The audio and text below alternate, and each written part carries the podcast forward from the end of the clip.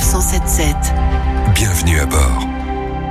Et avec nous aujourd'hui pour parler de ces radars de chantier, Pascal Contremoulin. Pascal, bonjour. Bonjour. Vous êtes responsable sécurité routière du groupe Sanef. Alors pour bien comprendre l'enjeu de ces radars de chantier, on va commencer tout simplement par un chiffre. Ce que nous avions constaté, c'est que 75% des conducteurs ne respectaient pas la vitesse limite dans les zones de chantier. 75%, c'est tout simplement 3 conducteurs sur 4. C'est énorme, mais il faut dire que quand ces radars ont été mis en place il y a quelques années, on était euh, quasiment à 100% euh, de, de personnes qui ne respectaient pas ces limitations de vitesse. Alors qu'est-ce qui s'est passé? Il y a eu une prise de conscience? Ces radars, comme les radars fixes d'ailleurs, sont signalés par le dispositif réglementaire qu'on voit au bord de la route. Et ces radars sont toujours annoncés, même si c'est des radars chantier. Lorsqu'on pose ces radars, il y a ce qu'on appelle un apprentissage. Les conducteurs qui sont sur des zones où ils passent euh, plusieurs fois dans la semaine, ils auront euh, compris que l'abaissement de la vitesse réglementaire dans cette zone de chantier, elle est nécessaire pour la sécurité des conducteurs et la sécurité du personnel ou des entreprises qui interviennent dans ces chantiers. Et est-ce que désormais ces radars de chantier, on les trouve au niveau de toutes les zones de travaux? Non, il n'y en a pas systématiquement. Ces radars, ils sont posés de manière euh, aléatoire et on le met plutôt comme c'est un dispositif qui est relativement lourd sur des, des, zones de chantier qui sont assez longues en termes de durée dans le temps. Ce qui n'empêche pas tout de même de respecter la signalisation dans des zones de travaux